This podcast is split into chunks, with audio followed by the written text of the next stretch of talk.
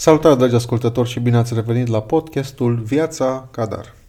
Acasă este cel mai bine, în patul tău, lângă soție și cu copii aproape. Însă, prin natura joburilor, se mai întâmplă să fim plecați de acasă, pentru o perioadă mai mică sau mai mare de timp. De această dată am fost și eu nevoit să plec pentru trei luni, de luni până vineri, cu vizite acasă de vineri seara până luni dimineața. În ziua de azi este mai diferit față de alte perioade, când nu exista o accesibilitate majoră la serviciile de internet sau normalitatea deținerii unui smartphone, a unui tablete sau laptop. Chiar și așa suntem ființe sociale, chiar și așa suntem ființe sociale care sunt și trăiesc prin interacțiuni live. Adică o floare o simți sau nu poți strânge în brațe pe cineva prin internet. Astfel, de exemplu, Ari să întinde brațele ca să mă atingă atunci când vorbesc cu ei prin telefon, prin videocall, iar Liam îmi spune că vrea să mă joc cu el pe jos sau să-l iau în brațe acum. Când te sună soția și îl auzi pe Liam plângând că este dor de tine, îți cam vine să înghiți puțin în sec.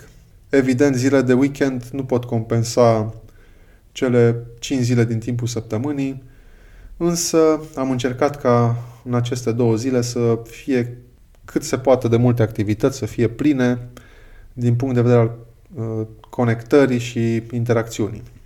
Nu i-am ascuns lui Liam că urma să plec pentru o perioadă mai lungă de timp, dar i-am punctat faptul că urma să mă întorc în fiecare weekend și am vorbit și ne-am văzut aproape zilnic prin video, video call și chiar am spus, chiar am citit povești prin telefon.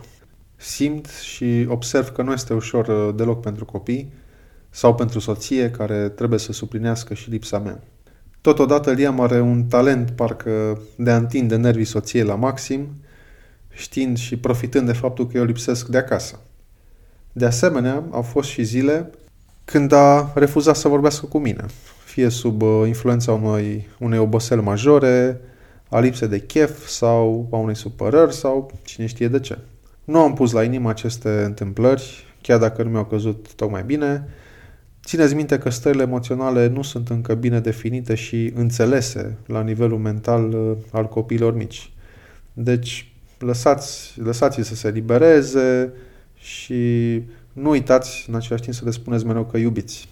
Spun asta pentru că Liam, de exemplu, după un episod mai intens în care nu a vrut să vorbească, în care a țipat și a reacționat mai exploziv cu soția, după ceva timp a întrebat-o pe Daniela, pe soție, dacă mai este supărată sau dacă s-a împăcat.